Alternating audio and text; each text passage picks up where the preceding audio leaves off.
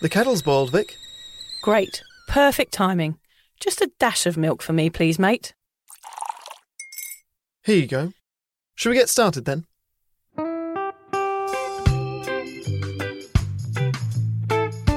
Have you ever woken up on a Sunday morning and said, I'm never drinking again, and then found yourself waving 50 bucks at a barman by happy hour? Are you wondering why everyone else can stop at one while you head to a dodgy after party with a weird bloke called Disco Dave? If so, it might be time to take a deeper look at your relationship with your reliable social crutch, alcohol. On each episode, we'll investigate our own dysfunctional dealings with booze and find out if it's possible to stop this deeply ingrained habit before things get too messy. Yep, we're going to open up a shame shed of humiliating drinking stories to help you understand why waking up from a booze coma each weekend with a kebab sticking out of your top pocket might actually be negatively impacting your health.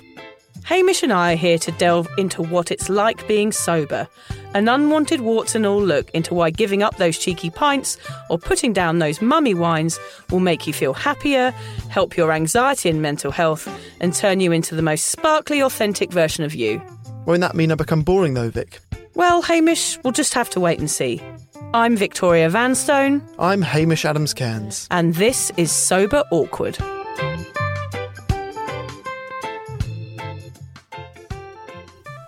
Okay, so it was New Year's Eve. We were in Bristol, and this mate of mine comes up to me. We're in a nightclub, and he goes, "Hame, I don't want to panic you, but I think I'm blind." so I look at him. I say, "Buddy, your eyes are shut." And he opened his eyes, and the, the look of relief on his face, I'll never forget it. The look of relief. He looked around the nightclub. Oh, yes, I'm not blind. And then just wandered off back into the mosh pit. How bizarre. It was magic. if I say the word uni, though, what's the first thing that comes to mind for you, Vic? Nothing. Nothing. No. I have very, very little memory of my time at university, Hamish. Nothing really. The only thing I gained was a BA honours in being a total fuck up. I think I'll tell you a bit more about that later. Yeah, good. Please do. Yeah. So, Alan, when you think about going to university, what do you think of? Scabs, Scabs? What do you mean? sausage, chips, and beans in a canteen. Scabs. Funnily enough, Alan and I went to the same uni for a while. We weren't mates, but he was doing a sound recording degree, and I was studying film at Northbrook College near Worthing. Hello to my Northbrook College mates. But before that, I had a disastrous period at Luton University. In fact, it was only four months in which I was a probably a drug-addled mess, Hamish. Okay. Yeah, it wasn't a good time. I just annoyed my flatmates. I was up all night. I had decks set up in the kitchen. I had a fog machine and a laser set up like in between the toaster and the kettle. What? Yeah, and they were all in bed studying, and I just used to think, oh, what boring fucks. I'm just going to stay up all night having a rave in the kitchen Yeah. with friends from home who used to like sleep in the hallway. I was just that annoying flatmate who drank all the labelled milk and everybody else's food. They used to have to turn the electricity off in the whole apartment to get me to shut up. And then I'd be like, oh God, what's wrong with you all? Universities for having fun, not for going to bed. I just was of a completely different attitude to the rest of my flatmates. I remember the reason why, because my parents, when I filled in the form, it said, are you a smoker or a non smoker? And my dad was looking over my shoulder. So I wrote non smoker. Mm. So I ended up being in a halls of residence with loads of non smokers, which at the time was annoying because I wanted to be with the smokers because I was a smoker, of course. And so I think that led me to be in a in a halls of residence with loads of boring people, including my now husband. He was in the same halls residence. Yeah, he was the room that down from mine. Yeah, John Does was. he have any memories of your kitchen parties? He doesn't have a lot of memories. All I know that was John and I used to hang around near the um, onion frying machine at about three o'clock in the morning. Right. He was always drunk. I was always on drugs. So I was he was kind of passed out in his own vomit while I was kind of wide awake on ease. Yeah. So we- conversation. Yeah, so we never used to really pass each other. And if we did, I don't think we could really remember. There is a photo of us having a cuddle. Um, we weren't, we never snogged or anything Yeah. at uni. We were just mates, but we were very, very different. And he was a non-smoker, so I was like, oh, he's Loser. Uh, boring. yeah. So it's terrible. I was just an awful person at university. I was a nightmare. I never went to any lectures. I wasn't known for timekeeping, academia, dependability, or any of those things, Hamish. All I was good for was a well skinned up spliff and directions to the Exodus illegal raves. Nice. Yeah. Your, that of reminded me of a mate of mine. It was his first day at uni. He was, he was in halls of residence as well. So the halls had a communal kitchen. And he went into the kitchen first day, I need to make new friends. And there was a guy there cooking on the frying pan. Hello, mate. Oh, hi. He goes, What are you cooking? And the guy just goes, Ketamine. oh, Uh, funny you say that. Actually, all our knives I remember used to have like a burn edge on them because we used to do this thing called hot knives, which was when you like heated up hashish on a knife and Oh, just yeah. s- inhaled the smoke from it. Don't do that. Like anybody listening, I was mental and I had mental health issues because of my behaviour Yes. at university. We are never ever saying any of these things are good. We are saying these are our experiences that have led us to have to be sober, which of course is brilliant, but they are not good things to be you're doing, not especially at uni. in to Yeah. a sobriety podcast to hear ways to smoke hashish off a knife. Yeah. Although I do have some good ways if anyone wants to write to There's me. another podcast. Yeah, we'll do a another separate podcast. So yeah, I, I want my my plan for this episode was that we will record it in bed in our pajamas, like surrounded by cold pizza. That Oh, was yes. basically how I spent ninety percent of my uni. With Countdown, did you watch Countdown at uni? No, Yeah, no. I used to lie in bed watching Countdown. That was my favourite. So yeah, we couldn't reinvent that. We are in a bedroom, but it is a children's bedroom. Yeah. So yeah, I guess we're halfway there. Halfway there, yeah. I suppose, Hamish, what was meant to be the best years of our lives, for me anyway, it was mostly spent getting off my nut and doing really very little. Yeah, sounds about right. The best thing about this podcast is Getting to hang out with me, no, time away from the kids, mm, sort of. honing your pun writing skills. Definitely, but also the amazing messages and emails we receive from you lot. Without trying to be false modest, it does actually blow our minds that the two of us chatting rubbish in a child's bedroom can reach so many lives. We put a lot of time and effort into making this a fun and supportive podcast, and it means the world to us when it reaches the ears of people that need help. One such email that we received recently inspired me to write today's episode. This email came from a British man in his 20s who comes from Newcastle, which is where I was at uni. Without wanting to indulge too much about what he said, it gave me hope that the younger generation are strong enough to give up alcohol in the face of adversity. Neither of us even knew that it was possible when we were that age to give up drinking. Although we have touched upon stupid things we got up to at uni and talked a little bit about sports initiations during these years, we have not until today focused an episode entirely on university. Let me preface this episode by saying that we are speaking from a very privileged position. We both went to university, which is a situation that just over half of people in the UK are able to do, and just over 60% in the US. Yeah, in my day, Hamish, most people went, I think, because it was free back then. Yes, yeah, I went the last year that it was three grand. So the year after I joined, it went from three grand to nine grand. Yeah, it, went up, didn't it? trebled, Yeah, you have to pay now in England, I know. Is it? Yeah, is it still that much? Is Yeah, I think it's probably- a lot. It's quite a lot to go to uni. You end up getting, you actually end up going to uni, getting pissed, and ending up massively in debt. Yeah. So that would be another reason to turn to alcohol after university, is because you've, you know, you've pissed it all up the wall, sure. all this money, not learn anything, probably not a, deg- got a degree, and then you come out in a dire financial situation. But I wonder if it now actually being expensive makes people reassess. You know, like you said, it was free when you went, so everyone went. yeah, maybe I didn't care as much because no one was paying. So I just like, oh, it doesn't matter. So yeah, I don't know if it's a good thing or a bad thing. Yeah, I it's mean, it's obviously bad that it's not easy for everyone to do anymore. No. But uh, there's definitely stories like yours when people just waste it. You know? Yeah, totally waste it. I agree with you. The reason that this is such an important phase of life to focus on with regards to drinking is that whereas the school years are when we are first introduced to booze and might even start establishing some drinking habits, university is when these habits can turn into a problem. Are you ready for some college drinking stats in America, Hamish? You know how to get me going. Yeah, roughly 20% of college students meet the criteria for having an alcohol use disorder. 20%. 20%. Close to 60% of college students between the ages of 18 and 22 admit to drinking in the past month. Of those, nearly two in every three engaged in binge drinking.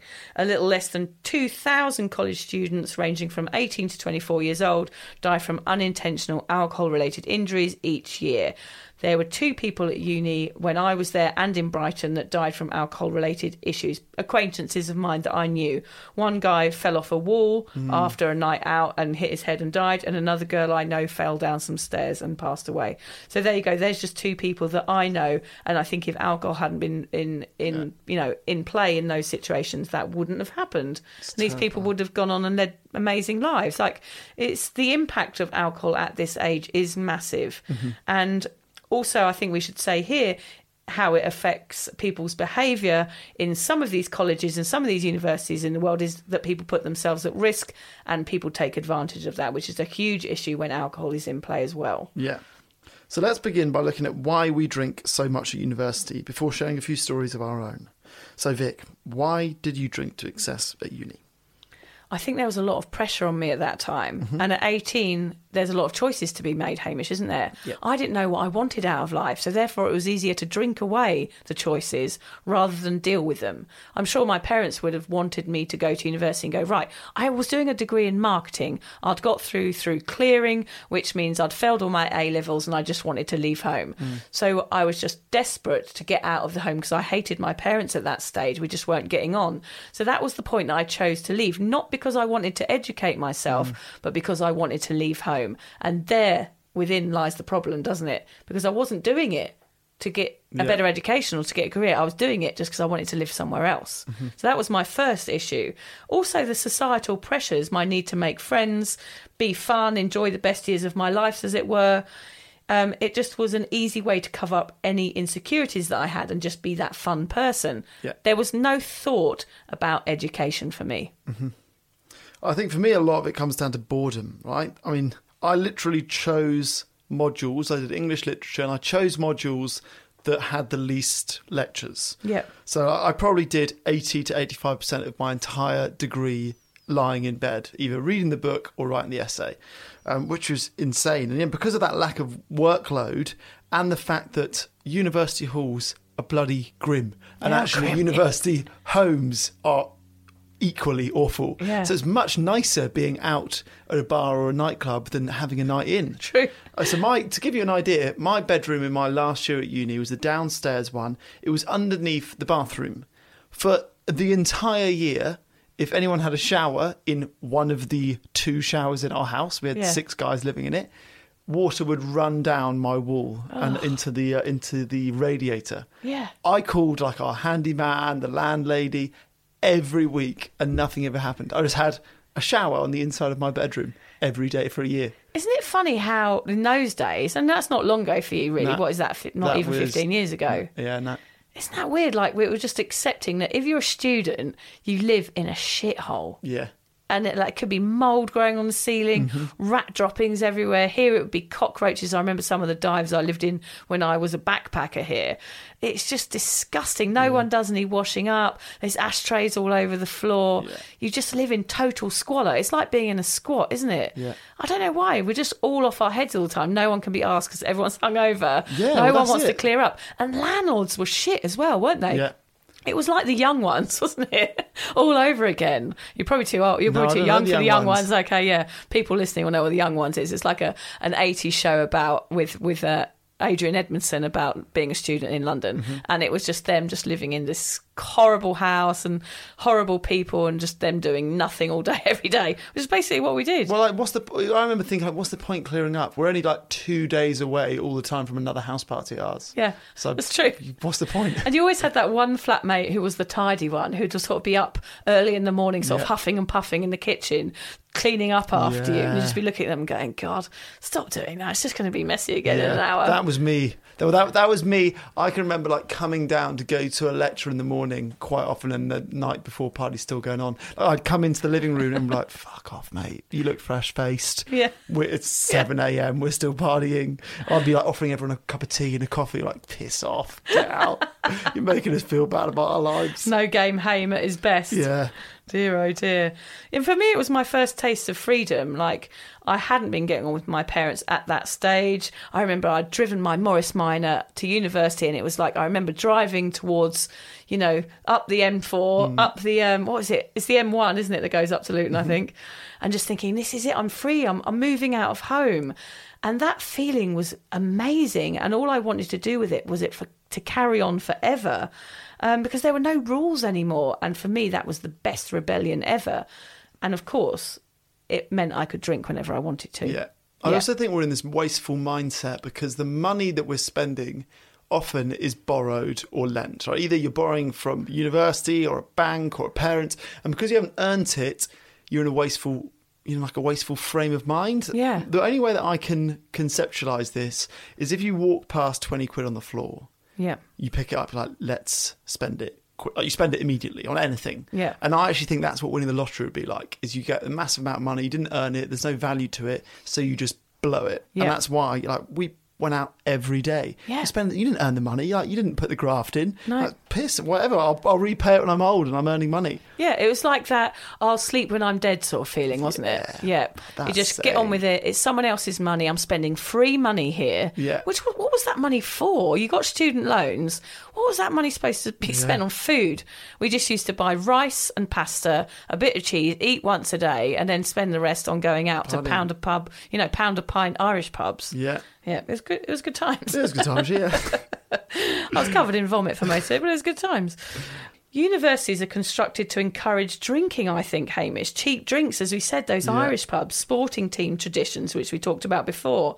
A night out every night. There was always something going on. Yeah. Do you remember Freshers Week? You'd turn up and it would just be like this week long of party. Mm. I couldn't believe it. It was like my idea of heaven. Yeah Yeah. yeah they're like oh monday night is Yeah. this night 70s night. yeah, yeah Yeah. yeah yeah yeah every Brilliant. night Yeah.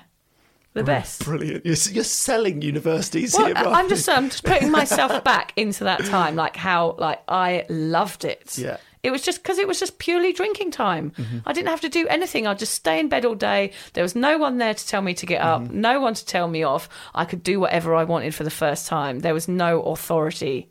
Well, that's it. I think we were too young to make smart choices. Yeah. I well, that's so- an excuse, Yeah. actually. We were too young to make smart choices, but that's not an excuse for not making smart choices, if that makes sense. I, I wasn't capable of making smart choices, Hamish, because my brain was so pickled from alcohol. I wasn't capable of learning anything. I was unmotivated and lazy, too busy drinking and trying to be cool. Mm-hmm. I wonder if we'd have gotten on at university. I don't know. Not if you were the one cleaning the ashtrays out at seven tea. o'clock in the morning. I don't know if we would have done. I think I've only know the sober you, so I think when you tell these stories, I'm intrigued and afraid in equal measure. So I reckon we would have been great mates at uni. We'd have had some wild nights out, and then I reckon I'd have finished uni and be like, right now the serious part of my life needs to start. Obviously, friends like Vic have to hit the wayside. She's going to drag me down, and I'm being grown up now. That's probably why I don't see many of my old uni mates anymore. They probably thought, God, got to run away from her. I think I would have probably have avoided me too. Uh, I don't blame you, Hamish. Sorry. Shall we share a little bit our, about our own time at university? Yes. Well, as you can tell, mine was very short and sweet. I was the pound a pint girl. How short? Four months. Yes. Okay. Yeah. Yeah. Four months, the Luton legend.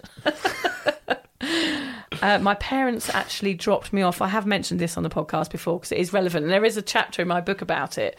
Um, my parents dropped me off at university with a crate of beer, and I put a sign on my door that said "free beer here," and the that Lu- Luton was legend the on. Luton legend. Yeah. So I set myself up from the first Yeah. day to have a reputation to go, look, here I am. This is where the party's at. You don't need to come here if you're going to be educating yourself. Mm. I've got free beer. Let's get this party off. You know, let's get this party started. Yeah. Yeah. And looking back now, I do think that is a bit of a sad story. I was too busy trying to get people to like me. That's what that was about. Like saying, "Come here, look at me. I'm fun." Like, whereas I should have gone, "Look at me, look. Let's read a book together or something." But I just wasn't on my card. Free wasn't on the books. cards. Yeah, free Imagine books. that. Yeah, imagine all the swotty nerds that were turning. You would have. I've been got there. all the Harry Potters and all the Lord of the Rings. Yes. Hello, I'm Hamish. Oh, I heard you're reading books in here. Can I join your club? True. Free board games. yeah, yeah, Sudoku Club. I was definitely too busy wanting people like me, as I said. Education was not on my mind. I stayed there four months. My story is very sad, Hamish, because I left the day after a girl came up to me and said, Hi, you're Vicky. You're the one that takes loads of loads of drugs and is off her tits all the time. Whoa. It was somebody that I'd never met, came up to me at a nightclub. I'd just snorted a line of coke off a deck, Sure. and I had granules dripping out of my nose. And this girl that I'd never met basically told me I had a reputation there. And I didn't know. I didn't know. I thought everyone just thought I was funny and cool. Hmm. I never, ever, never had someone pulled me up on my partying until that point. That was the first time in my life somebody said, What you're doing is not okay hmm. in some sort of subliminal way. And it shook me to the core, so much so that I went home and I packed my bags and I left the next day. But actually, what I did do is pack my problems into the car and drive them down the M4 and carry on partying in, a different location. So, yeah, is that, so when you left uni, you still lived out of home. You just moved somewhere else. I Wow. moved home, I had Oh, massive arguments home. with my parents, and then I ran away to Brighton. Yeah. which is where my behaviour actually became worse Mm. because I didn't have any help. I didn't know what I was doing was wrong. I could see that somebody else would thought it was wrong, but of course I didn't know how to stop. Yeah. Mm. I needed some sort of intervention because I was really spiraling out of control at that time in my life. And there wasn't anyone. I ran away from the person that told me I had a problem Yeah. Because I couldn't face it at that stage. So I ended up in Brighton, which I loved. You know, my drug taking spiraled out of control. I was taking drugs every weekend and my drinking got worse. I was working in pubs down there. Eventually, I went back to uni. I studied a script writing course where Alan went um, and a film course. But I was indulging too hard at that time. You know, I was going to see Fatboy Slim. You know, I got arrested, my panic set in, and my body started to rebel against mm. what I was doing, which eventually led to me moving home. Did and you that- finish uni the second time? I did. I got an HND in film in film Yeah. and, and script writing. So Yeah. I guess in that in between stage when your drinking went up, you're probably labelling yourself as like "God, I couldn't even finish like I couldn't even finish uni, which is a piss up. yeah. And then that would you know, that kind of negative self talk probably escalates drinks and drugs, right? Yeah, and also I've let, felt like I was letting everybody down all the time. Mm. Like finishing, coming home and saying to my parents, "Right, I've left university," even though it's been this huge thing. Mm. Off she goes, drop her off. We're mm. very proud, and then I had to drive home and say, "It's not for me." And then the, the you know the behaviour got worse, and I ended up leaving home, not talking to my parents for probably more than a year or two. And then getting worse because of the guilt I felt over Exactly. that and not knowing that what I was doing was wrong. And of course, that led to me being mentally unwell. So my time in Brighton was, I when I look back, I go, yeah, I had fun, and there were the best times of my years. But eventually, that led to me being so mentally ill that I had to move home for a year mm. and and and see a doctor because I had severe anxiety. So my university days led to me having mental health issues. Actually, Hamish, which is quite serious, and I'm sure it happens to a lot of people. For sure. I, you know, I wonder if I'm alone in this. I don't think I am.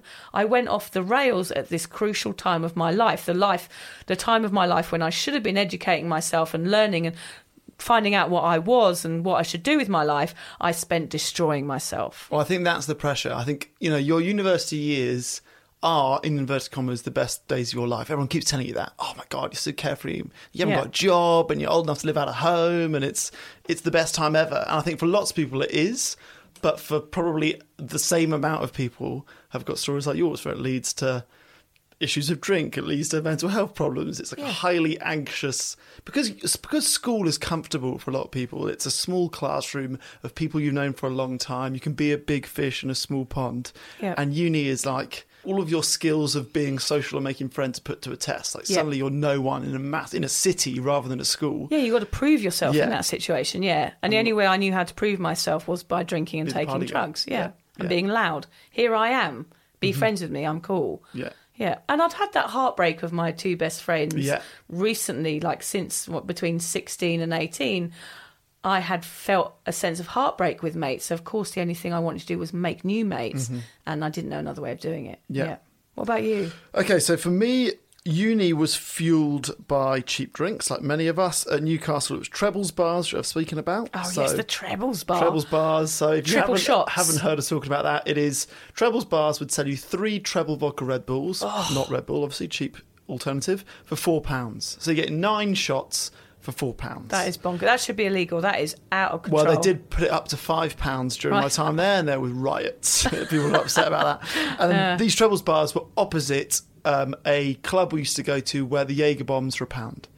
So you go, you'd, you'd have had ten shots before you're in a nightclub, basically. Um, and I never remember my whole time there. I can never remember the walk from the trebles bar to the club. It was Oh, probably yes. a five minute walk. literally I've never remembered it. I'm not surprised. No. Wow. Um, and then K cider. I, I spoken to you about K Yes, cider? yes, I think so, K yeah, strong cider cider. often, sadly, is what if you walk past somebody homeless in the UK, it's often K cider they're drinking. It's about nine percent strength. It's very cheap. It's in a black can with a red K on it. And there are literally videos on YouTube of people who've locked themselves in a room and drunk like six of them, and then just filmed them going off their nut. Like, it's not good. K cider, yes, vicious stuff. I've not had one since uni, which is Probably a, good idea. relief, Is yeah. it still available? Is it? yeah, in England, yeah, Oh, yeah, right. yeah, not here. Um, and so yeah, that was like the fuel. So that was what I was drinking, and then that was add that to boredom. Okay, so Okay. uni, there's not a lot to do. I played a lot of FIFA. You watched a lot of Countdown. I remember um, a couple of examples of this. We were so bored. We are like, we should go to Edinburgh. Like, Mate, people go to uni in Edinburgh. It's probably a cool town. We drove to Edinburgh. We had we, talk about making no plans. We drove to Edinburgh, which is from Newcastle. I don't know, three, four, five hours. I'm not sure. Then we got there and we're like, we've got nowhere to stay. So we looked at a hostel. The host- hostel was too expensive. So drove back to Newcastle. God. Just yeah. just- I don't think I don't think we even got out of the car.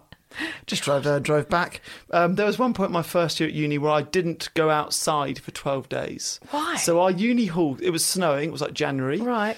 thick snow in Newcastle. Our university halls would give us lunch. Right. So was it breakfast? No, just lunch. So and there was one way that I could walk to the sort of cafeteria of my bedroom without going outside. so I did the long walk round. It had twelve days, snowing every day. I was first. Let's let's let's establish this in England. The first year at uni Yeah. doesn't count towards your degree. You need to get forty percent just to get through, and then your second and third year are what count towards your degree. Your third year often counts for twice as much as your second year. So your first year is literally a joke. Get forty percent which is a wild way for it to be set up. It so is wild. yes, you're not going to any lectures. For me, it was snowing, so why would I go outside? So twelve days I didn't go outside. But that 40%, it's like saying, don't worry, this year you can get wasted. Yeah. That is absolutely fine. Yeah. Just carry on, do what you want to do. This doesn't matter. I mean, there must be so much money going down the drain and brain cells going in that Wild, first year. and Like, what's the particularly like point? you're just coming off a gap year, most of you, which has already been a year of not doing a lot. Yeah. Like I worked a job for six months, then travelled for six months.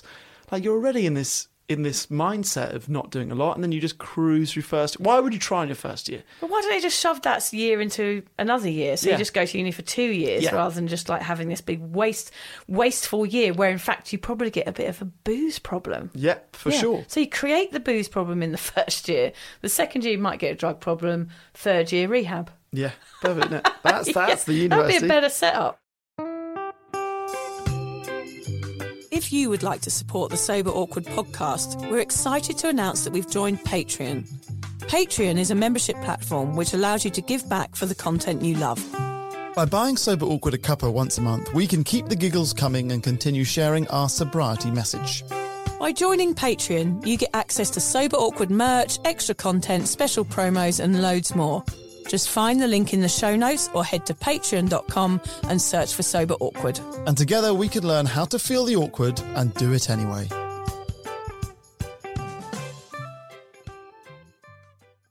talking about that trip to Edinburgh, like I spent a lot of my university years travelling around to other mates at other unis. You sort of partied in your town, you want to go to the other ones. So most of my mates went to Durham, Bristol, Manchester, Leeds, and Dublin. So I spent, you know, basically three years travelling around these five cities. I couldn't tell you a single thing about any of those cities. We literally used to go, get drunk, come back. Like there was a trip we went to Manchester. So my mate, it was his birthday, and his favourite DJ was Ricardo Villalobos, hmm. and he was playing at this warehouse. And it was like, we've got to go. It's his birthday. Ricardo's playing. We got to the nightclub early, and then we got, or he got caught trying to sneak a mate of his into the club through the smoking area. He got kicked out. We all left as well as like a sign of solidarity on his birthday. Didn't even see Ricardo Villalobos. Got home, partied at home. To, well, he was like depressed because he missed it. Went to sleep. Woke up the next morning. This happened to me in Manchester a few times. I've woken up in the morning, looked around, and been like, "We need to go." We're meant to stay here two nights. After one night, I'm like, "It's." Grey, much, yeah. in a horrible university house. Oh, with a Always was raining with a hangover. Oh. So we need to get back to Newcastle. That happened a lot. And in Dub- Dublin was bad. Dublin, we had four mates who all lived in the same house, who had birthdays in the same week oh. as Paddy's Day. So we went every year. We went for four birthdays and Paddy's Day in a week. And yeah, just just and they were still at uni. Like their uni didn't break up till the week after Paddy's Day, which is insane. And ours was earlier. So like thirty of us would go to Dublin. How did you party. survive that? I remember those those ones where it was someone's birthday, then then a big night out, and then somebody else's birthday. It was almost like a wedding, you know. Mm. It's like you have to force yourself into drinking next day, even though every bone in your body is saying, "Please don't pour alcohol on me." Yeah. You still hair of the dog in the morning. At the pub or at the, uh, Mm. over your fry up, it's just like right. We've got to get back on this now. That feeling, I just knew it was wrong to drink when I was that hungover, but I knew I thought at that age there was no other option. Of course there was. Yeah, but you think we're all in this together. Like this is how we this is how we bond. That's what you're thinking. Yeah. When we get drunk, this is how we bond. When we're hungover, like we'll bond over the fact we all feel bad. Like you just put like col- the collective bonding is more important than like what's Your this doing to my health. Yeah, Yeah. yeah, it's so true. And then, like on those trips as well, there's one injury story I need to tell. So we had a mate of ours visiting from Leeds, and I can remember at this at, at the place he did one pound Jaeger bombs, and he took a step back. He's a big boy, he's a rugby playing boy, and he took a step back, got hit by a taxi in front of us. Oh, no. He flipped over the over the yeah, like hit the windscreen over the top, landed on the other end, and actually weirdly because he was drunk um, and completely loose. Oh, yeah, totally bounced. Fine, totally fine. Yeah. yeah, No gosh. problem. Got hit by a car on night out. And we yeah, carried ca- on. That Lucy, don't remember didn't end the Lucy got hit by a car and landed on. Yeah, Lucy got hit by a car when she was drinking one night and landed. She got hit and then landed like a cat on all fours. Got up and walked away and told the driver to fuck off. Yeah. yeah, she's got a funny story about that. It's crazy the things we did at uni. I I, mean. Funnily enough, you mentioned Manchester. I had a night out in Manchester. It was supposed to be a night out with my mate Nikki Scott. Hi, Nikki. We went to Canal Street, which is this big area of Manchester where there's all that kind of really good gay nightclubs and mm. stuff. And I remember the night starting, and then I remember it was three days later. Yeah. I don't remember anything in between. I just remember being in all these clubs, having a good time, sort of like flashcards of a night out. That's it. Yeah. And I just remember thinking, wow, that was a good night out. And then Nikki saying that we've been out for three days. Oh my god. And that was my night out in Canal Street, one night. Yeah. Three nights. God, isn't that bonkers? Yeah. What was I doing? I mean, really, seriously, Hamish, what was I doing? Yeah. Can you imagine? God, how did I survive that? The stories that we've missed out on. Yeah. Imagine the stories from that night we could have included I in the podcast. amyl nitrate was it. involved. Do you know amyl nitrate? No, tell me. It's that thing that you sniffed in a bottle that made you. Oh, poppers. yeah poppers. Yeah, Yeah. that has got to be so bad for you. That stuff. What even yeah, is that? yeah. Oh, anyway, we mentioned at the start of the episode that we were inspired by one of the emails we received, an email from someone in their 20s who decided to give up alcohol. Even the idea of this was alien to us growing up, despite the warning signs, the injuries, the hangovers, the lack of memories, and the run ins with the police. Neither of us even thought of giving up. The question is why? Well, it's easy to make up excuses for ourselves, but the truth is we didn't see anyone else doing it, so we had nobody to model off. Now, I know that's a cop out, but I think there's an element of truth to it. There so is. If everyone's doing something, why would you look outside of that? Mm. Yeah. There's no need to, is there? I had a lack of a better idea of how to fill the time. I wasn't creative because my mind was stunted by alcohol, which I realise now in sobriety. I stunted all my creativity. Mm-hmm. So I had no idea of how to fill the time. What else was I going to do? When I wasn't watching Countdown, I was drinking. Yeah. I was recovering. And trying hard is what the nerds did. yeah, trying hard was the losers. Yeah. Yeah. The losers were my goal people. I realise that now. Right, I yeah. wanted to be them. Yeah. So therefore, I knew I couldn't. So therefore, I shunned them like a horrible bully. Yeah, well, that happens a lot, right? When you speak to people about being sober, people often react badly because they maybe want to be sober and you're doing the thing that they want. Yeah, because they can't feel they feel they can't do it. Yeah, So therefore, you shun the thing that you think you can't do. Um, we were not mature enough to realise that we were lucky to be at uni and should be focusing our time and energy on getting the best possible grades. In short, we were spoilt little brats. Now, I feel this a lot Yeah. about uni. Yeah. Like, so I remember, so yeah, like I said, when I went, there were fees and my dad paid the fees. Right. So cool. That would that would ensue some guilt. Guilt, for sure. I was like, what a prick. Like, I cruised uni. I did, I, I got more than 40% in the first year, but not a lot more.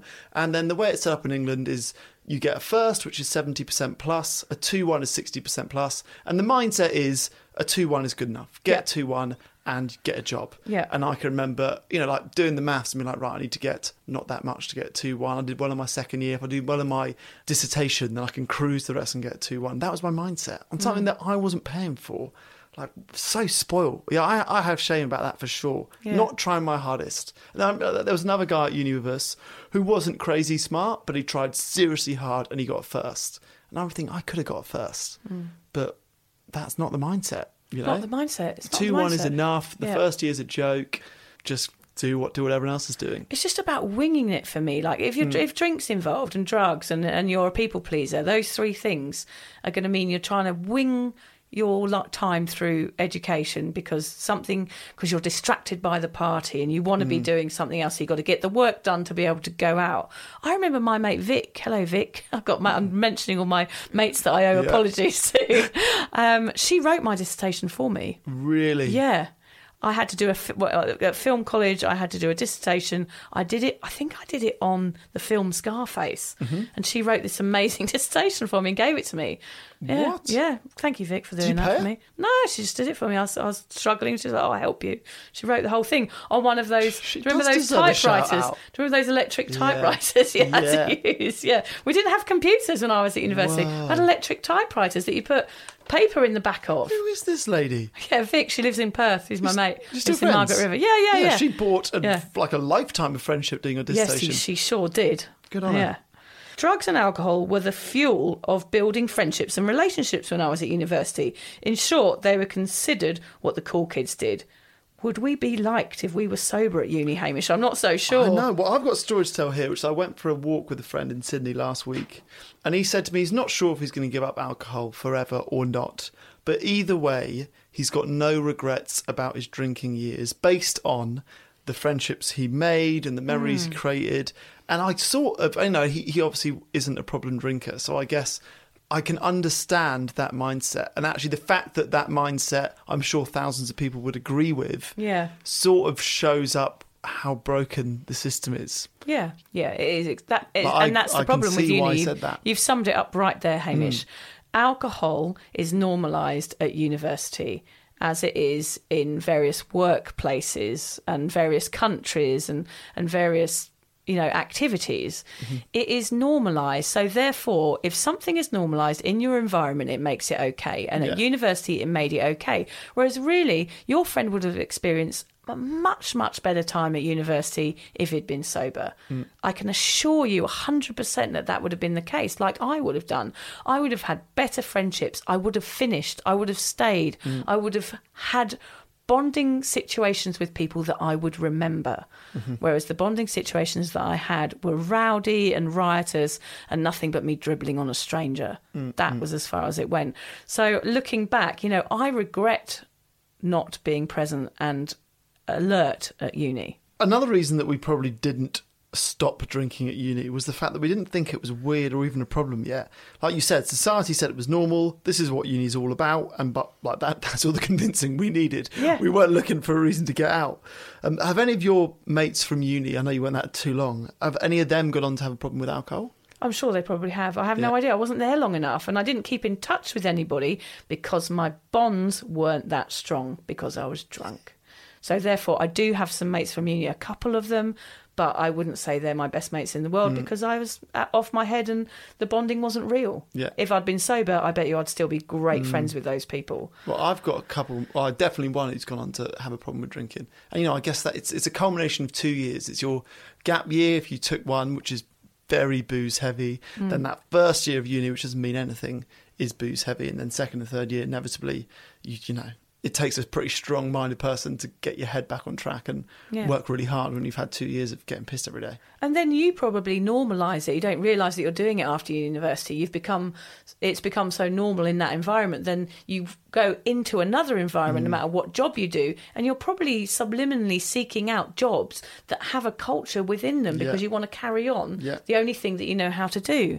It's really interesting, isn't Mm-hmm. it? It's like a, it's like a domino effect. I can remember, yeah, loads of my mates went into insurance. Right. And they tell you about how Fridays are at the pub at midday, and you don't go back to the office, and it's on the company card. And I can remember thinking, amazing. I never Yeah. wanted to work in insurance, but I remember thinking, any job that you're wining and dining on a company card and getting pissed in a pub during the working day is like pff, the Yeah. ultimate.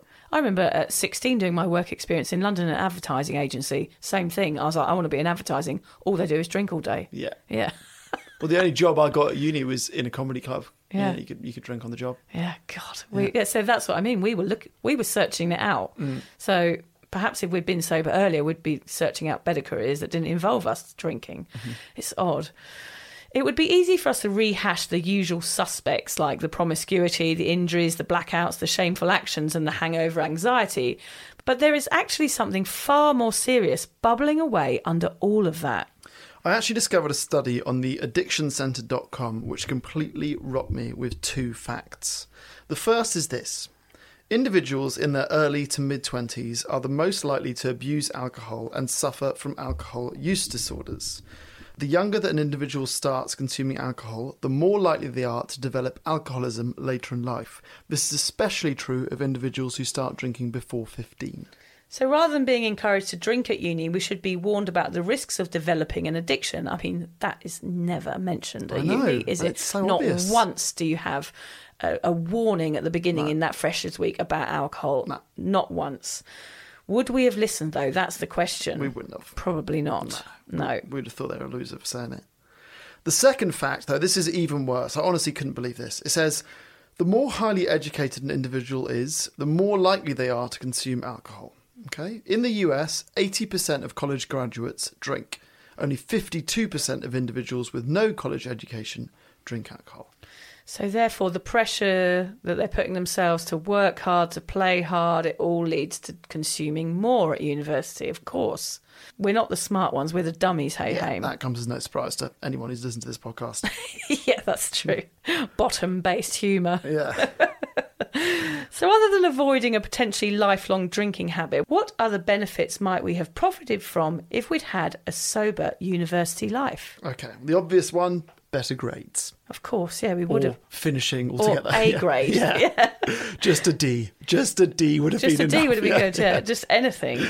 I'm sure we both have friends that we got wasted with who would have fallen by the wayside as, thing, as we grew up. 100%. Um, the opportunity to enjoy everything that uni had to offer. So I did student radio and I was in a bagpipe band at the start, but thank you, yeah. Um, but neither of them lasted. Yeah, as I, I never joined a sporting team. You blew out of, did you blow out of steam? Did you run out of steam? good. Oh god, there was so, there's a bagpipe There joke is in a there, but I bagpipe can't, joke in there. I can't quite get it. But yeah, I think yeah, in my first year, I remember doing all those things and looking at like, the activities you can sign up to and the sports you can sign up to. And by the second and third year, that's too much effort. Yeah, I remember John saying the same thing. He was in all the sports team, the rugby team, the Yeah. first year, and then afterwards he knew he never used to show up because he was always hungover. And then it's like, well, why would I bother? So you actually stop doing the things that you've gone there to It's do. It's wild, isn't it? Yeah. But yeah, for me, you know, I did student radio, and you, you sign up, and that day they say, right, you do Monday on six pm, and you're on air. It then took me like eleven years to get back on air. God. You know, and then And that sport. was your passion. That was my, my passion. And then sport. You know, now trying to organise twenty two mates to meet up on a weekend and play any kind of sport. Yeah. It doesn't happen. I don't. know. I we live near a tennis court here. I don't know anyone who plays tennis. No. You can't I, just I have. play tennis. Yeah, no, I don't want to play with you. I like tennis. No, we're, no, we're gonna have a frisbee match soon. Actually. oh yeah, frisbee. Yeah, we'll do that. We'll stick to that. Yeah.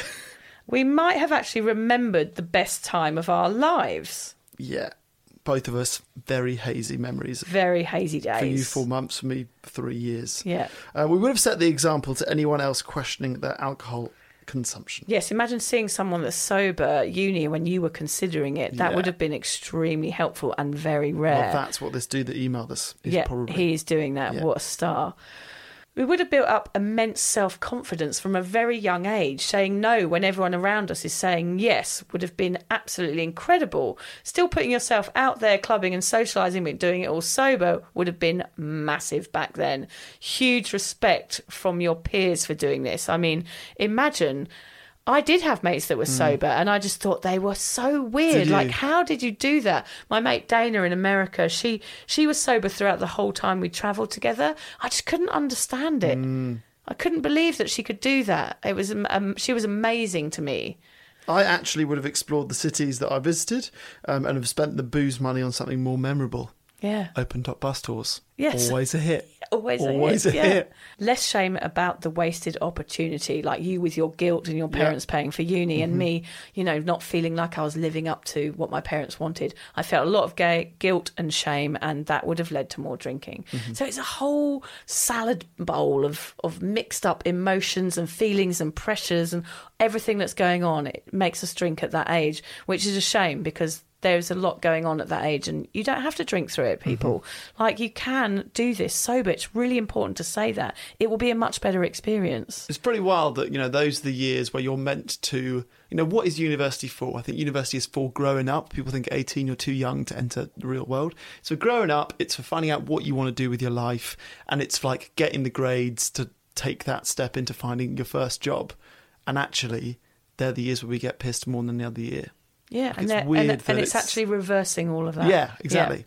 Sadly, we don't get to wind back the wheels of time and redo life. But if you could, Vic, how would you have spent your uni years?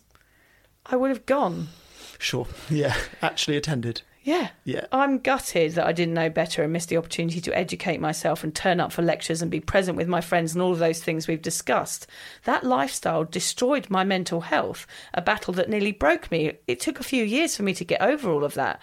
I just didn't know another way of behaving, in which in turn I obliterated any chances of doing a career. Of course, I'm doing something now that's cool, whereas if I hadn't done all those things, I wouldn't be doing this podcast, which I mm. love, or writing a book. I wouldn't have stories. So there is something to be said for that as well. But I did, I just went travelling and never came back, and I had no qualifications in the end. I think it was my people pleasing ways that overtook my own mental health. And in the end, I hit a wall, and actually, I had to move home and get my parents to hmm. pick me up. It was awful. I wish, Hamish, that I could go back and give that party girl a bit of a cuddle because I think she was really, really lost. And I'd tell her to stop and calm down and go to class and stop the spiral before it destroys the next 20 years of mm-hmm. your life. I know it's serious, Hamish, but your stats are 100% right. That period of boozing and trying to impress everyone and making friends and all of that pressure at uni, it led me down a dark path. But I guess, yeah, I do have some good stories from it. You do have good stories, but would your book be better written if you'd studied at uni? Imagine the beginning, middle, end, the structure, the- Yeah. the, the, bibliography, the reference. It would. It would be better read for, as someone who was an intellectual, but the stories would be very dull. Yeah, true. maybe maybe the juice is worth the squeeze. It is, yeah, it's true. I regret not appreciating university, really, is what I'm trying to say, Hamish. I think university is a chance to find out what you love, who you are, and what you want out of life.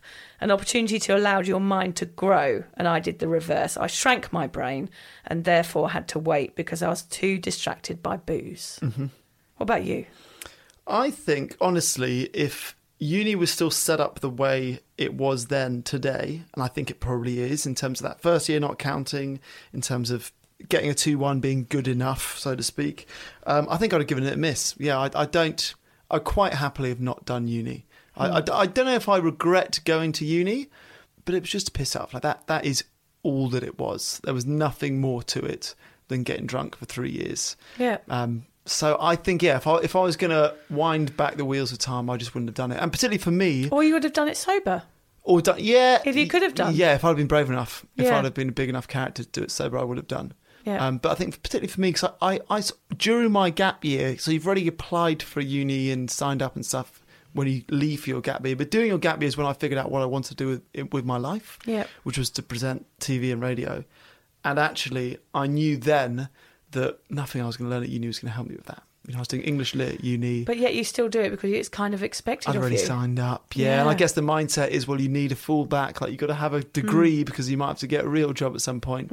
So actually, yeah, either not have done it at all, or uh, yeah, I, I don't, I don't think twenty-year-old me could have not done it drinking. I think it's a funny time to go to uni. Mm-hmm. I think you should go at 25 or 30. Like the most successful people I know go back to uni later on in life. And some of the most successful people I know are people that started a trade when they were 16 Yeah. and carried Yeah. that trade on going throughout their lives, carpentry or whatever Yeah. it might be, or being a plumber or something. Those are the jobs that, you know, you start earning money early on and you build your way up Mm. and go up the ladder. Whereas at uni, you come out, you've got a degree, and then you've still got to go through the same process as everyone else and feeling not good Mm. enough and feeling like your qualification isn't anything to do with what you want to do.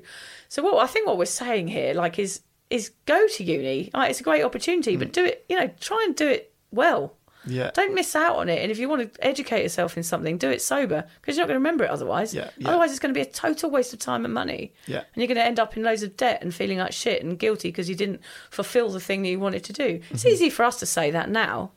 Yeah, it's too late. It's too, too late. late we, for us. Too late, and we wouldn't listen to us. I mean, I might go back to university one day and study something. I would love to actually study creative writing, like you Mm-hmm. just said, and make sure all my commas are in the right place rather than having an editor do it, you know? Like, I would love to go back and, and expand my mind a bit more without taking hallucinogenic drugs. Sure. Well, it'd be actually interesting to, to talk to that guy that sent that email once he's finished uni and be like, what what was it like sober? Yeah. Because his experiences would be so different to ours. I bet you he'd say he enjoyed it. Yeah. I And bet what- you. Imagine the time he had on his hands. Yeah, you have to Unreal. email us. He knows who he is. He Yeah, knows that he'll know. email. The one that made me cry at the airport. Yeah. I did respond to him and say, "I'm at the airport and I'm crying. Your your Oh, uh, email you? was so lovely. yeah, it was Oh, so moving. Yeah." So if you're at uni and you find yourself taking the first step down a dangerous drinking path, feel free to reach out. Find some professional help. Find our community on Cuppa and send us an email at vicandhamish at soberawkward.com. If you've given up or are even thinking about it, you are already a far stronger person than either of us were at that age. So share your story and inspire others too. I think we end with a quote. I think the fact that this is a Robert Downey Jr. quote Yeah. maybe shows that we didn't really listen. It, it, should be like Nietzsche or like Descartes or Yeah. Van Gogh. We could be. It's flipping Robert Downey Jr. But it is a good quote. We like You a good quote from a celeb. Yeah. A sober celeb. He's a Yeah. sober celeb. Yeah. Okay, I didn't know that. Yes, he's definitely sober. Well, don't you remember? There's a famous picture of him in jail. He was really off his head. I think he was on drugs and booze. I Mm. think, and he got arrested, didn't he, Robert Downey Jr. But he's and his career has gone from strength to strength since he gave up everything. So Okay, he's a good so example. he's a sober legend. yeah. Okay, go. I think that power is the principle. The principle of moving forward, as though you have the confidence to move forward, eventually gives you confidence when you look back and see what you've done. Okay. Yes. Quite confusing that one. That is quite confusing, actually. I must have read that that, when I was smart, and I've You'll got have dumber. to, ex- yeah. You have to explain that one to me after if the you get that, email us at vic and hamish at The principle, the principle, confidence and principle. Basically, be sober at uni is what he's saying, and Yes, see what that's like. Robert Downey, Robert Downey Jr. says, "Be good at uni, Yeah, try try hard. try harder, and stop drinking." the end. Farewell, everybody.